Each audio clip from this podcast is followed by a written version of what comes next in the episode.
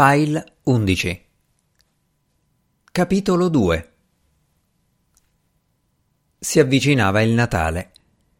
I muratori, al piano di sotto, battevano a più non posso contro un muro nel quale dovevano aprire una porta.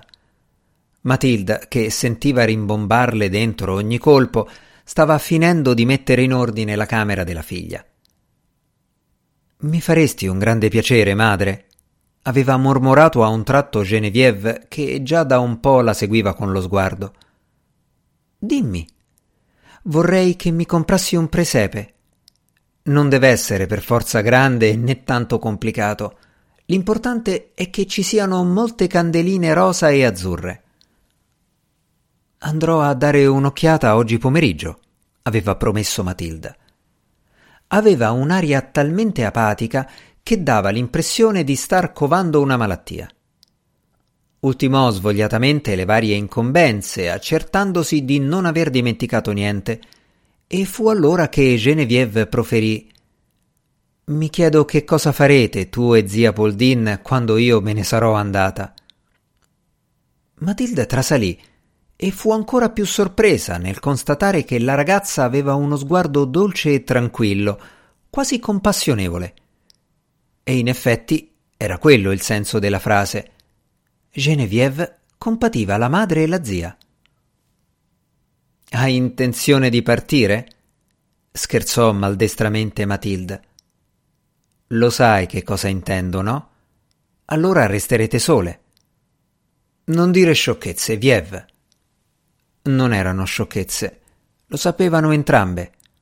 Da tempo Matilda, ogni volta che entrava in quella camera, non riusciva a scrollarsi di dosso una sensazione di malessere, un imbarazzo che, fra l'altro, rendeva i suoi modi falsi e forzati. Con una persona normale non è difficile sentirsi a proprio agio. Si può parlare, fingere, difendersi, osservare e mentire. Ma cosa si può mai dire a una malata che non si aspetta niente da nessuno, che guarda con indifferenza la porta aprirsi e chiudersi e non stacca gli occhi dalle persone che le si affaccendano intorno. Se non altro, negli ultimi tempi, Matilde aveva un argomento di conversazione. Sophie è andata di nuovo a Parigi, da sola stavolta. Ormai abbiamo organizzato tutto. Prendiamo in affitto una bella sala in Faubourg Saint-Honoré e la mostra aprirà i battenti il 15 gennaio. Matilda si stupiva che la figlia non avesse alcuna reazione quando si parlava delle opere di suo padre. Il signor John scriverà la prefazione del catalogo, però ha chiesto il 10% sulla vendita dei quadri. Se si aggiunge il 10% da dare alla galleria, si arriva al 20%. Genevieve, persa nelle sue fantasticherie, sorrideva beata forse pensando alle indulgenze che continuava ad accumulare, con la voluttà di un cagnolino che nasconde pezzetti di pane nella paglia della cuccia. Gesù, Giuseppe e Maria. Ho saputo che non ne hai voluti qui in camera tua, me lo ha detto tuo fratello. Se ci tieni, madre, ne prenderò uno. Sembrava distaccata da tutto. Ma allora perché di punto in bianco aveva pronunciato quelle parole allarmanti. Quando resterete sole. Nel pomeriggio pioviginava e il selciato era viscido. La folla si accalcava davanti ai negozi che in occasione del Natale avevano allestito tutti vetrine speciali. Matilda portava il velo nero che le dava fastidio e non riusciva a togliersi dalla testa le parole della figlia. Di certo al suo malumore contribuiva anche il tempo, e poi quella casa vuota in cui echeggiavano i colpi dei muratori al lavoro, e poi la tipica atmosfera dei giorni che precedono le grandi feste, con tutte quelle donne corpulente arrivate dalla campagna per fare spese, le commesse esauste che non sapevano più dove sbattere la testa, le merci e le cibarie ammassate ovunque. Quando io me ne sarò andata, Camminando, sua madre si tamponava gli occhi con il fazzoletto.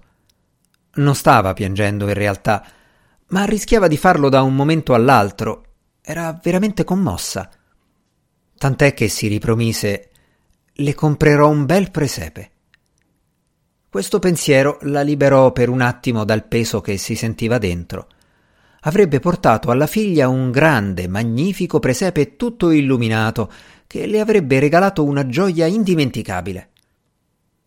Poco dopo, con la testa inclinata di lato e il velo sollevato per vedere meglio, chiese al commesso di un negozio che odorava di legno laccato e di linoleum.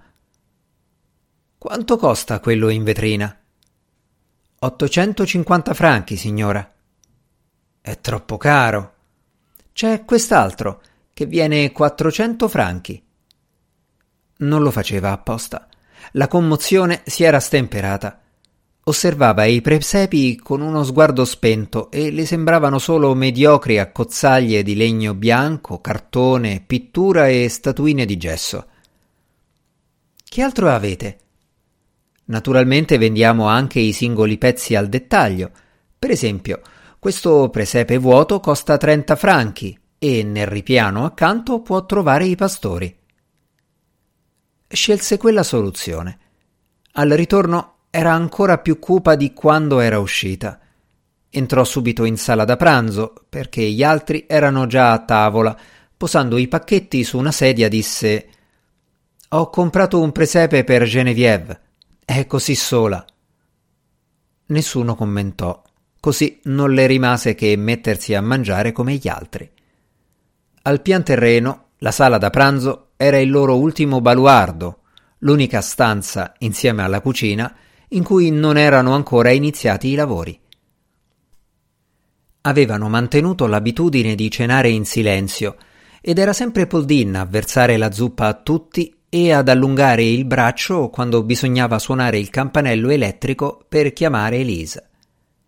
Senza volerlo, Matilda quella sera guardò Sophie con più attenzione del solito e notò che sua nipote era diversa, che probabilmente si era messa il rossetto e aveva cambiato pettinatura.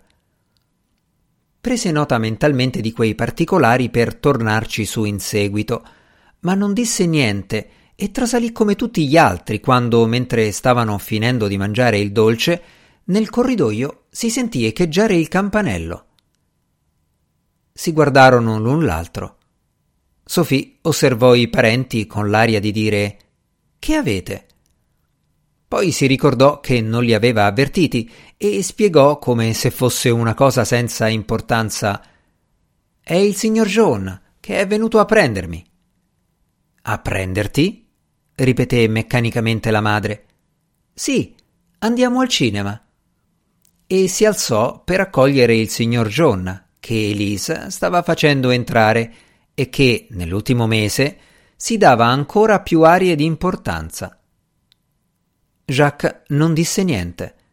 Certo, lui usciva quasi ogni sera per andare a trovare la fidanzata. Ma che Sophie. Ecco, qui c'è il cognac. Si versi un bicchierino mentre vado a mettermi il cappotto e il cappello. Fu una mossa vincente. Poldin e sua sorella non osarono dire una parola. Si sforzarono persino di sorridere al conservatore e fu tanto se Poldin si azzardò a raccomandare timidamente non fare troppo tardi. La porta si chiuse con gran fracasso. I due passarono davanti alle finestre e si sentì la risata di Sophie. Poldin si alzò da tavola. Matilda la seguì. Fece per parlare, ma poi preferì aspettare di essere nello studio. E là, quando stavano per sedersi, Poldin propose Perché non andiamo di sopra? L'operazione richiese un po' di tempo. Poldin si era portata dietro il lavoro a maglia e inforcò il pincenez. Sua sorella la osservava. Che mi volevi dire prima? Mentre uscivamo dalla sala da pranzo stavi per parlare.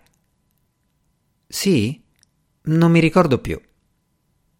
Non era vero, ma pensandoci meglio, Matilde aveva deciso di stare zitta. Era difficile, nelle circostanze che stavano vivendo, sapere sempre cosa fosse giusto fare. Erano in corso cambiamenti troppo profondi. Si prospettava una nuova vita e anche certi dettagli apparentemente senza importanza avrebbero potuto acquisire valore in seguito.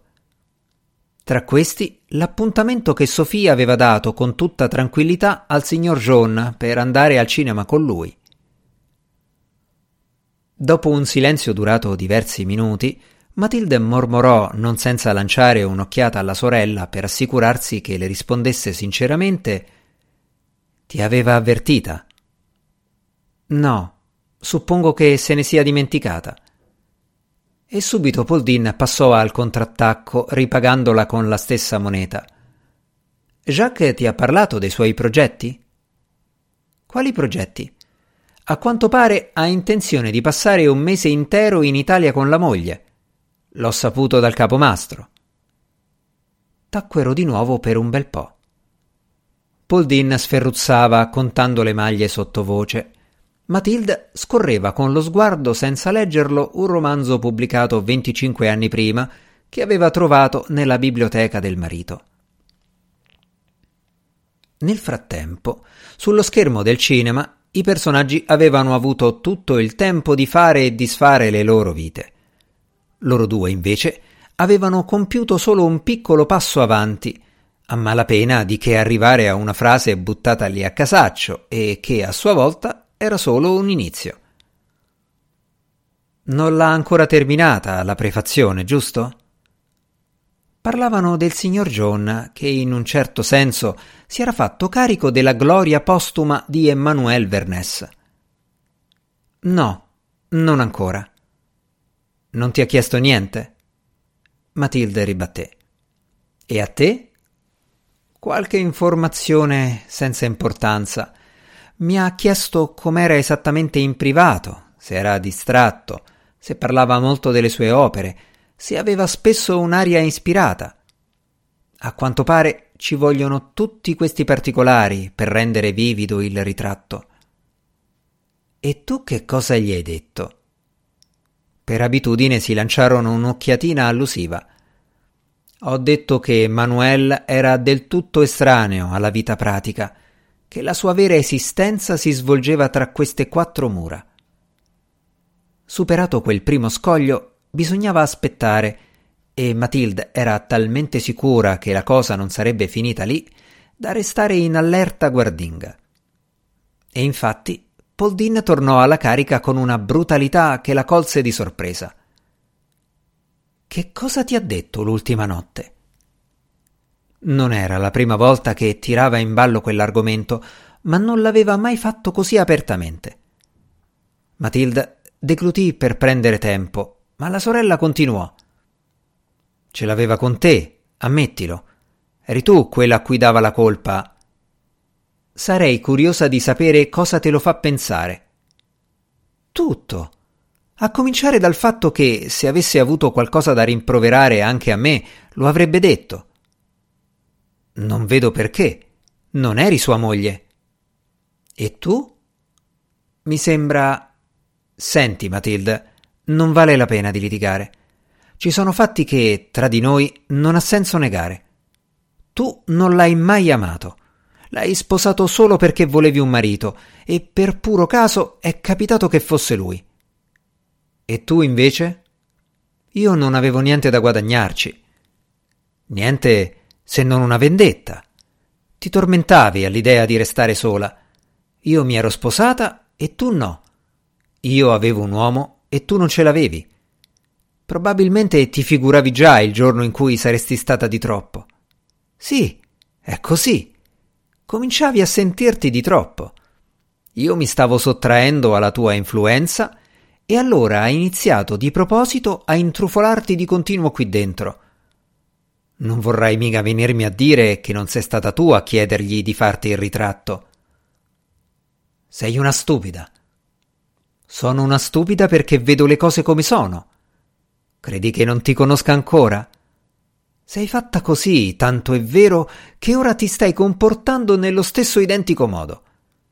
Il signor John decide di scrivere una prefazione e tu ti metti subito in mezzo Fai in modo che venga da te a chiedere informazioni su Emmanuel, come se non ci fossi io per questo. Tu l'hai già fatto soffrire abbastanza da vivo. Per colpa di chi? L'avrei fatto soffrire, secondo te, se non ti avessi trovato fra le sue braccia quando ero ancora dolorante per il parto e se a quel punto non avessi capito che Sofia era sua figlia. Che dici, eh? Forza, rispondi.